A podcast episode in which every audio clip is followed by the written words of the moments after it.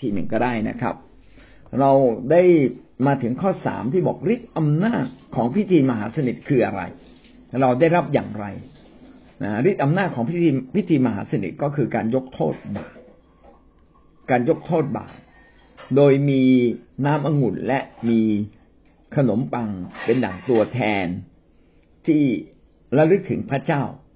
เป็นดั่งตัวแทนของร่างกายของพระคริสต์ที่เรารับเข้ามาสู่ชีวิตของเราน้ำองุ่นนี้ก็เป็นชีวิตของพระคริสต์แท้ขนมปังก็เป็นร่างกายของพระเยซูคริสต์แท้นะครับ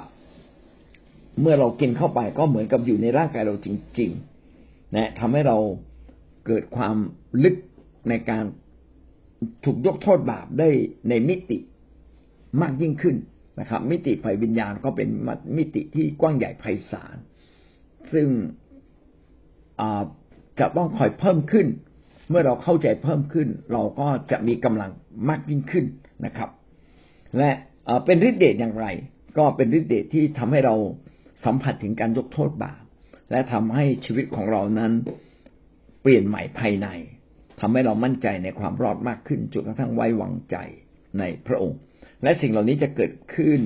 เมื่อเราทำตามเชื่อฟังตามพระสัญญาทุกข้อที่พระเจ้าได้ทรงสัญญาแก่เรานะครับยิ่งเราสามารถตอบสนองพระเจ้าได้ถูกต้องมากเท่าไหร่พี่น้องก็ยิ่งได้รับมากเพียงนั้นโดยเฉพาะอย่างยิ่งการเชื่อฟังพระวจนะของพระเจ้าทุกข้อทุกตอนและแสดงออกมาเป็นความถ่อมใจเป็นการยอมจำนนเป็นการสารภาพบาปนะครับและที่ยิ่งใหญ่มากก็คือแสดงออกมาเป็นความรักต่อพระองค์ความรักที่มีต่อพระองค์จึงเป็นสุดยอดของบทบัญญัติหรือสุดยอดของการเชื่อฟังพระเจ้าถ้าเรารักพระเจ้าเราก็จะทำทุกสิ่งได้ทั้งหมดนี้ก็บอกกับเราว่าการสัมผัสพระเจ้านั้นเป็นสิ่งที่พระเจ้าออกฤทธิ์ขณะเดียวกันก็เป็นสิ่งที่สิ่งที่เราต้องเปิดใจและต้องมีสื่อนะครับมีสื่อกลางพิธีมหาสนิทก็เป็นสื่อกลางทำให้เราสัมผัสถึงการยกโทษบาปของพระเจ้าและก็อาจจะมีอีกหลายอย่างเป็นสื่อกลางเช่นการแตะตัวการเอามือวางบนศีรษะนะครับหรือคนในสมัยโบราณก็สวมหมวกหรือผู้หญิงก็มีผ้าคลุมศีรษะนะครับก็เป็นเครื่องหมายที่บ่งบอกว่าเขายินดีอยู่ภายใต้พระเจ้าเชื่อฟังพระเจ้านะครับทุกวันนี้เราก็ไม่มีเครื่องหมายเหล่านี้นะครับเราระลึกอยู่ในใจนะบางทีเราก็คุกเข่าลงก้มกราบลงการก้มศีรษะลงก็เป็นการบอกว่าเรายอมจำนนการเงยหน้าของเราขึ้นก็เหมือนกับว่าเรากำลังรับกำลังจากพระเจ้ากำลังแสวงหาพระองค์อยู่นะไม่ว่าจะเป็นอากัปกิริยาอะไรนะครับก็เป็นอากัปกิริยาที่ถ้าเต็มด้วยความเชื่อพี่น้องก็เข้ามาใกล้ชิดกับพระเจ้าได้และสามารถสัมผัสพระเจ้าเมื่อเราสัมผัสพระเจ้าฤทธิ์เดชของพระเจ้าก็เท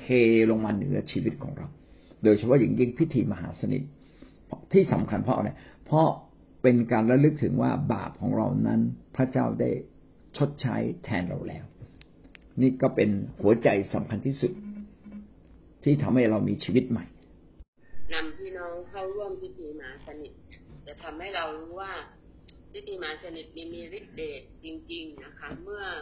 อเรานำพี่น้องรับพิธีมหาสนิทเนี่ยเราก็จะพูดว่าให้พระเจ้ายกโทษบาปนะคะแล้วก็สิ่งสำคัญก็คือมากกว่าการที่พระเจ้ายกโทษบาปให้เราแล้วก็คือให้เรา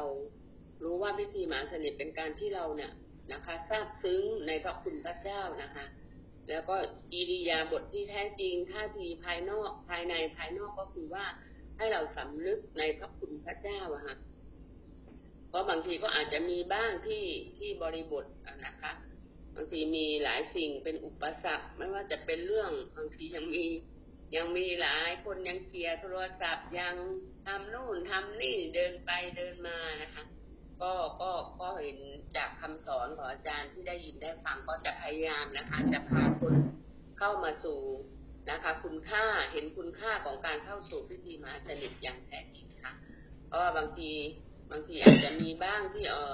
นะคะบริบทที่พอเราเปิดตาดูก็ยังมีหลายคนที่ยังไม่เข้าสู่พิธีมหาสนิทนะคะไม่ร่วมพิธีอย่างแท้จริงก็ตรงนี้ตบว่าก็ขึ้น ขึ้นอยู่กับว่าเราในการเป็นผู้นำมหาสนิทเนี่ยนะคะทำยังไงเพื่อพาคุณน่ะให้เข้าพิธีมหาสนิทนะคะและเห็นคุณค่าของพิธีนี้อย่างจริงๆนะคะเอเมนค่ะอาจารย์คำถามก่อนนะครับถามว่าคนใหม่ที่รับมหาสนิทเนี่ยเขาควรจะต้องรับอย่างไร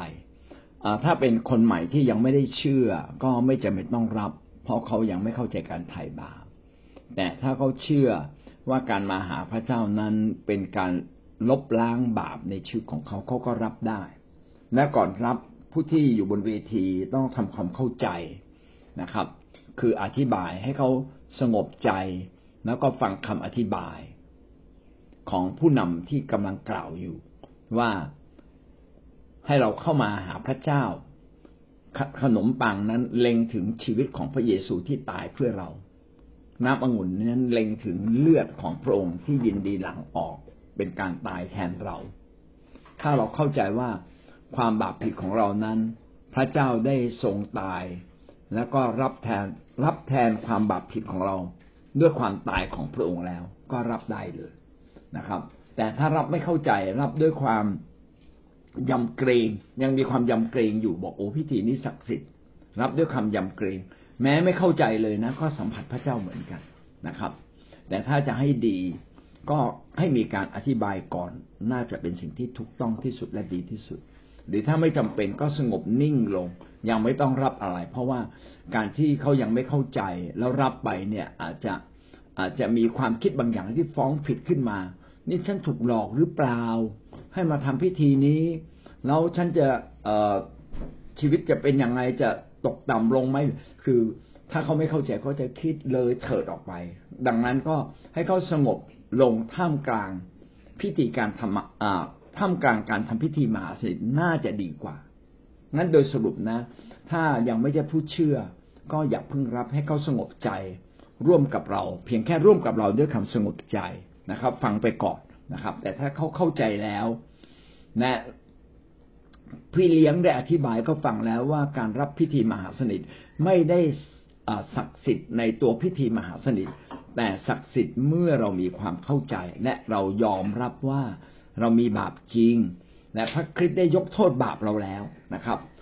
การเข้าสู่พิธีมหาสนิทเป็นการระลึกถึงความดีงามของพระเจ้าที่พระเจ้าได้ยกโทษให้กับเรา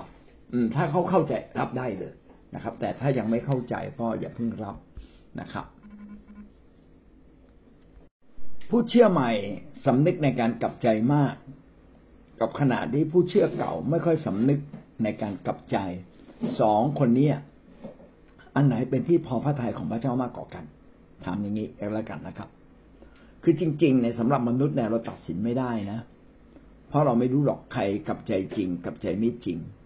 ชีวิตใครถูกต้องไม่ถูกต้องเพราะว่าเราแต่ละคนก็ล้วนเป็นคนบาปแต่สำหรับการที่เราจะเข้ามาหาพระเจ้าเข้ามาโดยกำลังแห่งความเชื่อ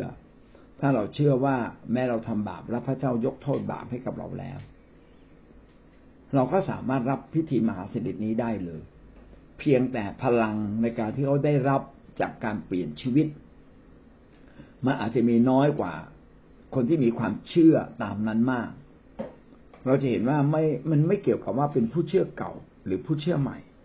มันเกี่ยวกับพลังและความคิดแห่งความมั่นใจในพระเจ้าถ้าเขายอมจำนนไว้วางใจในพระเจ้ามากและยอมจำนนพระเจ้าก็พอพระทัยมากกว่าคนที่มาหาพระเจ้าในรูปแบบแต่ไม่ยอมจำนนเหมือนอย่างที่พระเยซูคริสต์ว่ามีคนสองคนใช่ไหมครับเข้ามาวิงวอนต่อพระเจ้าคนเก็บภาษีนี่คือคนชั่วร้ายคนหนึ่งที่เอารัดเอาเปรียบเขาก็ตีอกชกตัวเขาเนี่ยแย่มากเขาเป็นคนที่ไม่คู่ควรกับพระเจ้าเลยส่วนฟาริสีเป็นพวกที่ธรรมะธรรมโมแล้วกันนะครับมีความรู้ในพระวจนะก็ยืดอกเชิดหน้าผมเนี่ยอธิษฐานสัปดาห์หนึ่งอดอาหารตั้ง 2-3 รอบผมเนี่ยถวายทรัพย์ผมรักพระเจ้าอะไรเงี้ยนะแล้วพระเจ้าบอกว่าคนที่ตีอกชกตัวแม้เป็นคนชั่วนะก็ดีกว่าคนเก็บภาษีคนนั้นอีกที่โอ้อวดตัวเองกำลังบอกเราว่าความเชื่อที่แสดงออกนะต้องแสดงออกถึงการยอมจำนนต่อองค์พระผู้เป็นเจ้าด้วย ถ้าเรามีความเชื่อก็ต้องแสดงออกมาเป็นการยอมจำนนเป็นการยอมถ่อมใจเป็นการรู้สึกว่าเรายังไม่คู่ควรเรายังไม่ดีพอแล้วก็อยากจะทำตัวให้ดียิ่งขึ้นแบบเนี้ยเขาเรียกว่าเป็นความเชื่อที่แท้จริงแต่ถ้าไปความเชื่อบอกว่าพระเจ้ายกโทษบาปให้ผมก็ดีเป็นคนที่ดีมากกว่าคนอื่นก็เป็นความเย่อหยิ่งนะความเชื่อก็แสดงออกมาผิดมุมนะความเชื่อที่พระเจ้าพอพระทัยคือความเชื่อที่กลับมาหาพระองค์ด้วยใจที่ยอมจำนนยอมเทิดทูนพระเจ้าแล้วก็กลับจากพิธีนั้นแล้วก็ชีวิตก็อยากจะเปลี่ยนแปลงให้มากขึ้นแบบนี้พระเจ้าพอพระทัยแต่ว่าสำหรับมนุษย์เราไปพิพากษาเขาได้ไหมเราได้แต่เตือนสติเพราะเราไม่รู้ว่าแต่ละคนเนี่ยกลับใจหรือไม่กลับใจอย่างไรและคนบางคนก็ถูกอำนาจแห่งความมืดครอบงำเขามองไม่เห็นความผิดตัวเองเขามองเห็นแต่ความผิดคนอื่นคนที่มองเห็นแต่ความผิดคนอื่นมากก็จะมีอาการอย่างนี้ก็คือฉันดีกว่าคนอื่นนะครับคนอื่นผิดอย่างฉันเป็นแบบนี้เพราะคนนู้นคนนี้เพราะสิ่งนั้นสิ่งนี้ทำไมไม่บอกว่าเพราะตัวเองอะไรบ้างล่ะเนี่ยเพราะตัวเองเนี่ยสำคัญยิ่งกว่าเพราะคนอื่นนะครับเพราะว่าเราแต่ละคนต้องรับผิดชอบต่อชีวิตอันจมอยู่ในบาปของเราแม้พระเจ้ายกโทษแล้วแต่เราต้องเติบโตขึ้นในการที่เราสัมผัสได้ว่าพระเจ้ายกโทษบาปให้กับเราผ่านการสำนึกผิดของเราก็เป็นพลังอันยิ่งใหญ่ที่ทำให้เราได้รับชีวิตที่เติบโตมากขึ้นมากขึ้นจนกลายเป็นคนใหม่อาจารย์สุริยาถามว่าแล้วก็มีข้อพระคัมภีร์บอกว่าถ้าผู้ที่ยังมีบาปอยู่แล้วก็ทั้งที่มีบาปแล้วก็รับเนี่ยอาจจะถึงตายได้อันนี้เป็นอย่างไรบ้างก็อยากจะบอกว่าอย่างนี้นะครับว่าพระวจนะของพระเจ้าทุกคำที่เขียนไว้เป็นความจริงทุกประการนะครับแต่ถ้าเราไม่ฟ้องผิดเราไม่ตายนะครับถ้าเราสารภาพผิดแล้วก็บอกว่าพระเจ้าข้าพเจ้าผิดไปแล้วยกโทษให้แก่ข้าพระองค์ด้วยพระองค์ก็บรรเทาโทษนะครับและพระองค์ก็เอาความชอบธรรมเอาความรักของพระองค์ปกคลุมเราถือว่าเราไม่ผิดนะดังนั้นถ้าเราสำนึกได้ว่าเราผิดก็สารภาพบาปและกลับใจแต่ถ้าเรายังแข็งขืนไม่ยอมรับความผิดบาปของเราและเราก็เป็นคนที่มีความเข้าใจในมหาสนิทมากเลยนะว่าพิธีนี้เป็นพิธีขลังนะเป็นพิธีที่กำลังทำกับพระเจ้าโดยตรงนะครับแม้ถ้าเรายังเก็บความผิดบาปเราน่าจะตายขณะที่เราไม่สารภาพบาปเราลึกถึงตรงนี้ขึ้นมาไอ้พระวจนะของพระเจ้าในข้อนี้ก็ออกฤทธิ์ในชีวิตของเราเกิดป่วยขึ้นมาเลยนะครับก็อยากจะบอกว่าเรารับตามกำลังความเชื่อแต่คนบางคนไม่สำนึกนะไอ้คนที่ป่วยนี่ผมว่าดีนะเขายังสำนึกอยู่เขาจึงป่วยไอ้พวกที่อยู่ในบาปแล้วรับมหาสนิททั้งที่มีความบาปแล้วก็ไม่สนใจไม่เข้าใจถ้อยคำของพระเจ้าคือไม่ได้เปิดช่องให้พระเจ้าทำงานในชีวิตของเราแม้แต่ช่องเดียวเลยแม้แต่ช่องไม่สำนึกบาปก็ไม่เปิดช่องให้พระเจ้าเข้ามาทำงานเพราะไม่รู้เรื่องอะไรเลยโอ้พวกนี้นี่อันตรายกว่าผมคิดว่าการที่พระเจ้าลงโทษเราบ้างเตือนสติเราบ้างเป็นเรื่องดีนะเพราะว่าผู้ที่พระเจ้าทรงตักเตือนก็สามารถเป็นสุขได้แต่ผู้ที่ไม่พระเจ้าไม่ตักเตือนนี่สิน่ากลัวนะครับใครก็ตามที่ผู้นำไม่ตักเตือนเขาเนี่ยน่ากลัวนะครับแต่ใครก็ตามที่ผู้นำยังสามารถตักเตือนเขาได้อยู่โอ้โหเป็นพระพรนะครับนะก็ผมคิดว่าถ้าตายไปพร้อมกับความบริสุทธิ์ก็ยังดีกว่าอยู่ท่ามกลางความบาปนะอันนี้ก็เป็นเรื่องจริงหรือว่าชีวิตเราเมื่อถูกลงโทษบ้างเพื่อเราจะสำนึกก็ดีกว่าเราไม่ถูกลงโทษเลยและก็ยังมืดบอดในการดำเนินกับพระเจ้านึกว่าเราเป็นคนดีเป็นคนถูกต้องไอ้นี่ผิดร้ายแรงกว่าก็คำนึงฝ่ายวิญญาณสำคัญกว่านะครับความเจ็บบ้างป่วยบ้างตายไปบ้างเรื่องเล็กนะครับเอาไปวิญญาณก่อนเรายอมจำนนกับพระเจ้าอาจารย์ด้วยสุดจิตสุดใจของตัวเองค่ะด้วยความจริงใจค่ะอาจารย์แล้วก็ถ้าเรายอมกับพระเจ้าพระเจ้าก็จะทำงานในชีวิตเรามากยิ่งขึ้นค่ะอาจารย์แล้วก็สิ่งใดแบบเหมือนกับหนูบางครั้งหนูอาจจะมีการดื้อมั่งอาจารย์ดื้อกับพระเจ้ามั่งแต่ถ้าเรายอมในจุดนั้นนะคะอาจารย์ จะเรายอม1ข้อแล้วนะแต่เราต้องยอม2อีก2ข้อ3ข้อเราก็ต้องไต่ระดับของตัวเองขึ้นไปพระเจ้าจะทำงานในชีวิตของเรามากยิ่งขึ้นค่ะอาจารย์เราจริงใจถ้าเราไม่จริงใจกับพระเจ้าอย่างเงี้ยมันพระเจ้าเพราะว่าพระเจ้าเป็นพระเจ้าที่เที่ยงแท้พระเจ้าเป็นพระเจ้าที่ชอบธรรมอย่างเงี้ยค่ะเพราะว่าความชอบธรรมเราจะเห็นฤทธิ์เดชของพระเจ้าค่ะอาจารย์ว่าเราต้องเติบโตขึ้นในการเข้าเฝ้าพระเจ้าเติบโตขึ้นในการดำเนินชีวิตกับพระเจ้าและสิ่งที่ดีที่สุดนะครับก็คือเชื่อฟังและการเชื่อฟังที่ดีที่สุดก็แสดงออกมาถึงความรักว่าเรารักพี่น้องเรารักพระเจ้าเมื่อเรารักพระเจ้าเราก็จะสามารถรักพี่น้องได้และทำทุกสิ่งเพราะพระเจ้าได้เพราะเห็นแก่พระเจ้าได้ดังนั้นพิธีต่างๆหรือขั้นตอนต่างๆในการเข้าเฝ้าพระเจ้าหรือการดำเนินชีวิตของเราก็ล้วนแต่ทำให้เราเติบโต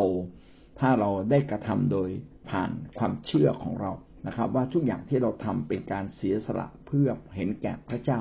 เราไม่ได้เห็นแก่มนุษย์อย่างเดียวนะเราเห็นแก่พระเจ้าเราจึงเป็นเช่นนี้จึงทำเช่นนี้นี่แหละเป็นสิ่งที่พระเจ้ายกย่องมากที่สุดนะครับบายเหมือนอาจารย์ว่าที่ว่าต้องให้เขาไข้ควรก่อนแต่มีอยู่2ข้อที่จะถามอาจารย์ก็คือว่าไม่รู้ผิดหรือถูกนะวันก็ทำแบบนี้คือวันก็ให้พี่น้องท่านหนึ่งเป็นผู้ทำมหาสนิทมาทุกอาทิตย์แต่เวลานั้นน่ะมีผู้เชื่อแต่ว่าเขาเป็นผู้เชื่อเก่าแต่เขายังละเลิกเรื่องของมึนเมายังไม่ได้แต่ในขณะที่เขามานั่งอยู่เขามีของมึนเมาอยู่ในตัวแล้วเขานั้นไม่มีสติที่จะไข้ครวญตัวเองหรือสารภาพบาปเนี่ยคือวันจะไม่ให้รับค่ะอาจารย์แล้วก็มีผู้สนใจผู้ชายมานั่งอยู่แล้วก็มีอาการมึนเมาอยู่เหมือนกันแต่วันก็บอกว่าไม่ให้รับแต่พี่น้องที่ทำมหาสนิทอยู่ก็จะบอกพยักหน้าลงมาว่าให้เขารั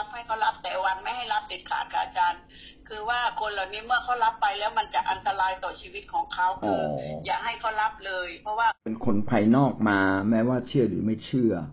และยิ่งเป็นคนภายในแล้วก็เมาอยู่เขาควรรับหรือไม่ควรรับนะครับจริงๆแล้วน่าจะเป็นอย่างนี้ฮะผมว่าขึ้นกับใจของเขาแล้วก็ขึ้นกับ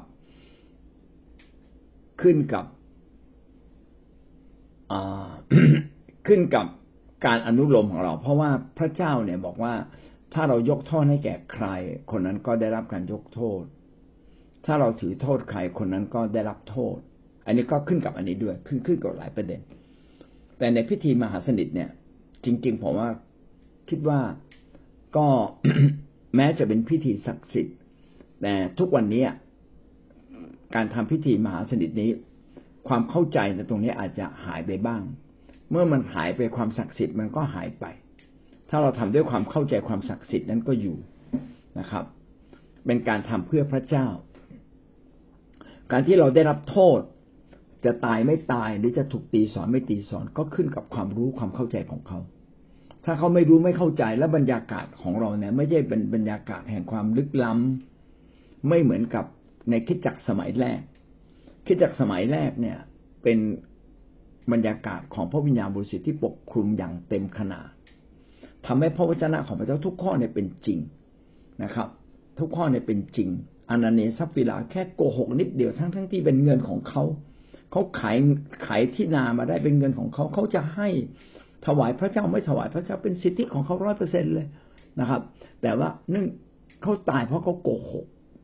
เวลานั้นเป็นบรรยากาศแห่งพระวิญญาณที่เต็มล้นทำให้เขาถูกพิพากษาในเวลานั้นเลยนะครับล้มลงตายเลยแล้วก็ผมว่าเชื่อว่าขณะที่เปโตรพูดเปโตรกำลังคิดจะลงโทษเขาอยู่ว่าคุณทำอย่างนี้ได้ยังไงไม่ให้เกียรติไม่ถวายเกียรติพระเจ้าแต่สมมติว่าในมุมกลับกันเปโตรเนี่ยบอกว่าคุณกลับใจสมัยนะคุณอย่าเป็นทำตัวแบบนี้เลยนะผมว่าภรรยาซัปฟิราอาจจะไม่ตายนะครับภรรยาอานาเนียใช่ไหมชื่อซัปฟิราจะไม่ตายอานาเนียอาจจะตายคนเดียวซัปฟิราอาจจะไม่ตายนะบอกว่าเนี่ยสามีของเธอเนี่ยตายไปแล้วเธออย่าตายอีกคนเลยนะคนนั้นอาจจะไม่ตายก็แสดงว่าได้ว่ามันขึ้นกับหลายประการด้วยกันขึ้นกับบรรยากาศฤทธานุภาพไฟวิญญาณของท่านนะในบรรยากาศนั้นอีกอันหนึ่งขึ้นกับการอนุญาตหรือไม่อนุญาตของท่านแล้วก็อีกอันหนึ่งนะครับ ขึ้นกับความมั่นใจในความศักดิ์สิทธิ์ในพิธีมหาสนิทสมมติว่าผมไปยังโบสถ์หรือไปยังกลุ่มคนที่กำลังเคร่งครัดมากเลยและเป็นบรรยากาศแห่งความลึกซึ้งในการรับมหาสนิทผมว่าเวลานั้นแหละถ้าผิดต่อหลักการพระเจ้าเนี่ยอาจจะล้มป่วยลงและตายทันทีนะครับ เขามันเป็นบรรยากาศที่กำหนดเราอะนะฤทธิ์อำนาจของพระเจ้าเหนือเราโดยเฉพาะอย่างยิ่งพระวจนะของพระเจ้าที่พูดไว้แล้วก็แสดงว่ามันมีสิ่งนี้เกิดขึ้นจริงนะครับทีนี้การอนุญาตไม่อนุญาตเนี่ยก็ขึ้นกับเราถ้าเราเห็นว่าเขาพูดแล้วรู้เรื่องก็บอกสงบลงนะทั้งสองคนนะวันนี้พระเจ้าอยากยกโทษความบาปผิดให้กับคุณคุณอยากรับไหมนะพิธีนี้เป็นพิธีที่รำลึกถึงการที่พระเจ้ายกโทษบาปคุณอยากรับไหมนะคุณรู้ตัวไหมว่าเราบกพร่องบางอย่างไปเป็นสิ่งที่ไม่ถูกต้องนะถ้าบอกเขารู้เรื่องเขาเอาก็อธิบายแล้วให้เขารับแต่เขาบอกเขาไม่รู้เรื่องแต่เราดูภายนอกพอดูออกมันยังไงก็ไม่รู้เรื่องอ่ะมันเมาอย่างนี้ดูไม่รู้เรื่องหรอกมาอย่างนั้นเองนะครับพี่น้องก็อนุโลมโอเคไม่เอาก็แล้วกันคุณไม่ต้องรับคุณสงบลงนะอะไรอย่างเงี้ยเป็นต้นก็หนึ่งเป็นการพิจารณาของเราผมอยากจะบอกว่ามีผู้นำเราหลายคนเนี่ยนะตอนมาโบสถ์ใหม่ๆยังเมาเหล้าอยู่เลยนะครับแต่ทุกวันนี้ไม่เมาแล้วนะครับกลายเป็นผู้รับใช้ที่เข้มแข็งเพราะเราให้โอกาสเขานะไม่อยากเอ่ยชื่อ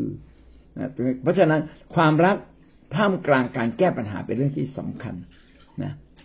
บัญญัติต่างๆมีไว้เพื่อเราจะแสดงความรักอย่างถูกต้องมากกว่าเป็นบทบัญญัตินะมากกว่าเป็นบทบัญญัติอย่าเข้มงวดจนเกินไปผมไม่คิดว่าการเข้มงวดตามบทบัญญัติจะทำให้คนดีขึ้นแต่ความรักต่างหากที่ทำให้คนดีขึ้นทีนี้เรากลัวว่าเขาจะตายไม่ตายเพราะว่าเราก็รักเขาอีกมุมหนึ่งผมว่าเขาไม่ตายเขาไม่รู้เรื่องอะไรนะครับแล้วก็อีกอันหนึ่งก็คือเราเองบรรยากาศของเราเองก็ไม่ได้ถึงกับว่าเป็นการทรงสถิตของพระเจ้าขนาดนั้นแต่ถ้าเป็นบรรยากาศที่เข้มงวดนะครับพี่น้องใหญ่เขารับเลย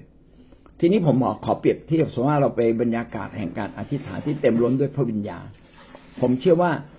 บรรยากาศแห่งการลงโทษกับบรรยากาศแห่งความรักที่กำลังเต็มล้นด้วยพระวิญญาณนั้นบรรยากาศแห่งความรักซึ่งเป็นลักษณะของพระเจ้าต้องเข้มข้นกว่าบรรยากาศแห่งการพิพากษาแน่นอนเพราะว่าพระเจ้ามาเพื่อยกโทษไม่ได้มาเพื่อการพิพากษาดังนั้นคำพูดที่บอกว่าถ้าเรารับอย่างไม่สมควรน่าจะเกิดจากคนที่รู้ตัวอย่างดีแล้วยังฝืนนะครับแต่ถ้าเราไม่รู้เรื่องอะไรพระเจ้าคงไม่เอาโทษเราอย่างแน่นอนนะครับในนี้พูดตามประสบการณ์และก็จากพระวจนะนะครับที่น่าจะถูกต้องเพราะว่าบรรยากาศของพระเจ้านั้นแม้ศักดิ์สิทธิ์เพียงใดก็เป็นบรรยากาศแห่งความรักมากกว่าเป็นบรรยากาศแห่งการทำลายล้างหรือลงโทษครับ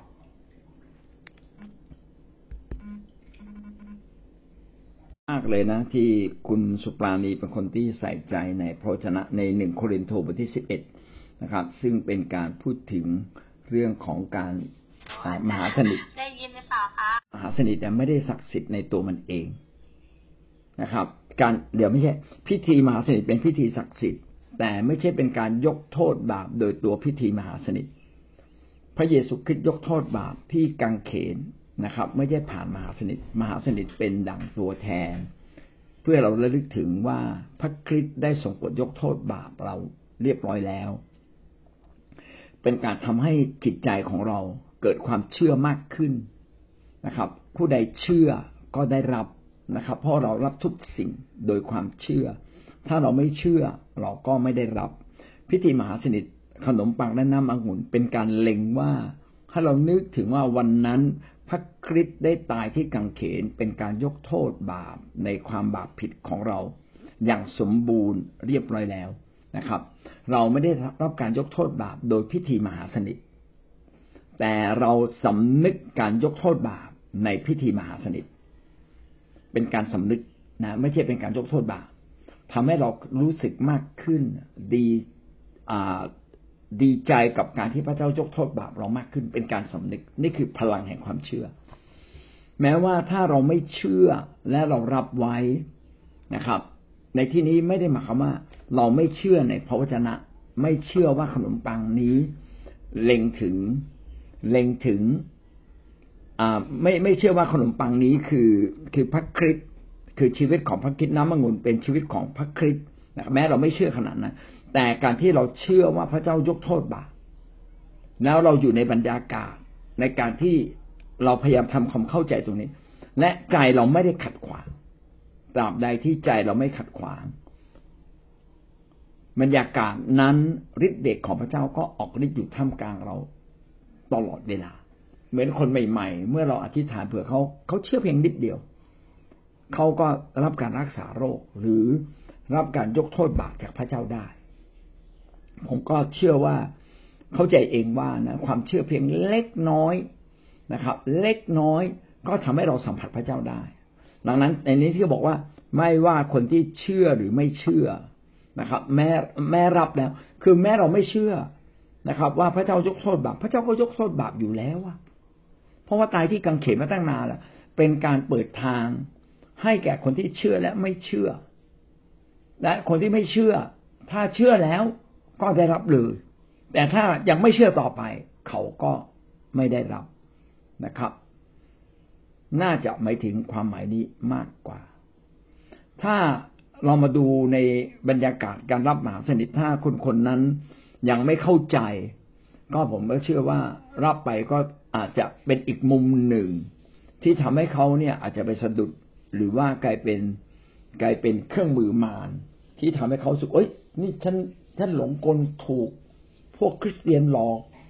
ให้มาทำพิธีนี้ได้ยังไงโอ้ผมขอตรงกันค่ะคือก็ถ้าเพื่อป้องกันในสิ่งเหล่านี้ก็เพราะฉะนั้นคุณยังไม่ต้องรับเลยนะครับแล้วก็ถ้าเผื่อเกิดไอ้ความสำนึกผิดของคุณมีไอ้ความรู้สึกฟ้องผิดแบบนี้มีมากบางทีคุณอาจจะถูกลงโทษเพราะฉะนั้นอย่าดีกว่าครับผมเข้าใจว่าน่าจะเป็นแบบนี้นะครับ